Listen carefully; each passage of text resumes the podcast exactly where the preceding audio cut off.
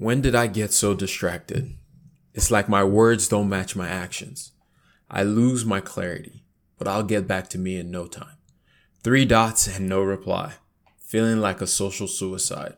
But when I clear my mind, it's kinda nice here in the quiet. Why I always gotta be perfect. Sometimes I go, I try to make everything so perfect, but it's not, and it's cool. Cause it's real when it's true. Yeah.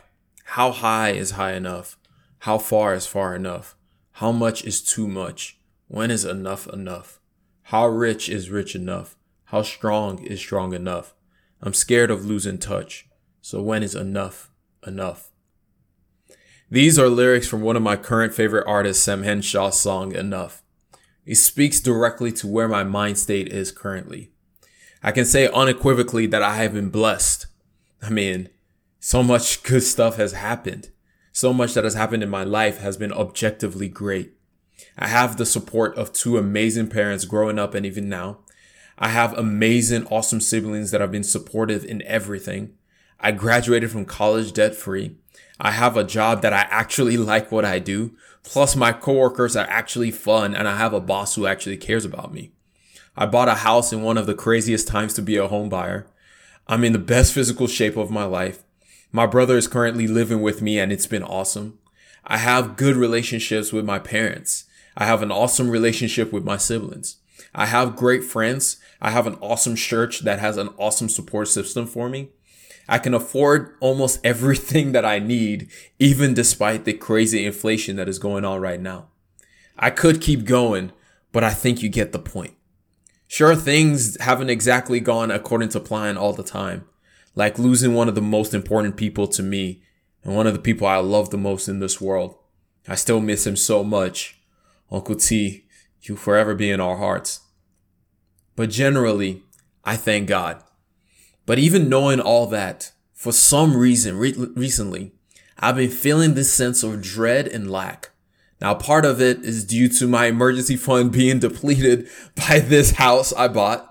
Excuse me as I step on my soapbox real quick to say, a house is not an investment.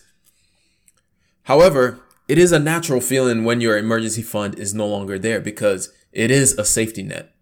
When it's not in place, it feels like I'm on a boat in the middle of the ocean without a life vest.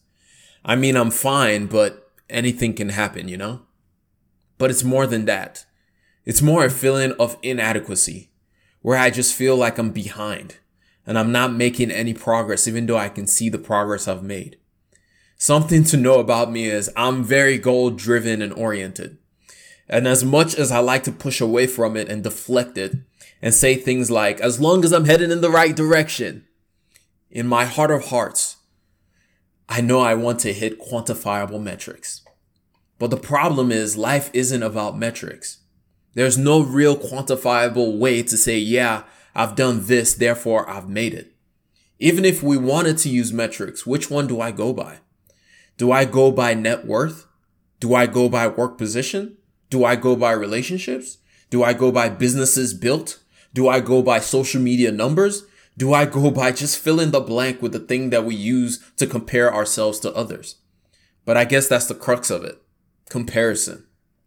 It's kind of ironic because regularly I talk to people about focusing on their own journeys, to never allow comparison steal their joy, to celebrate the little victories and what they have accomplished. But yet, this is the one thing that I struggle with the most.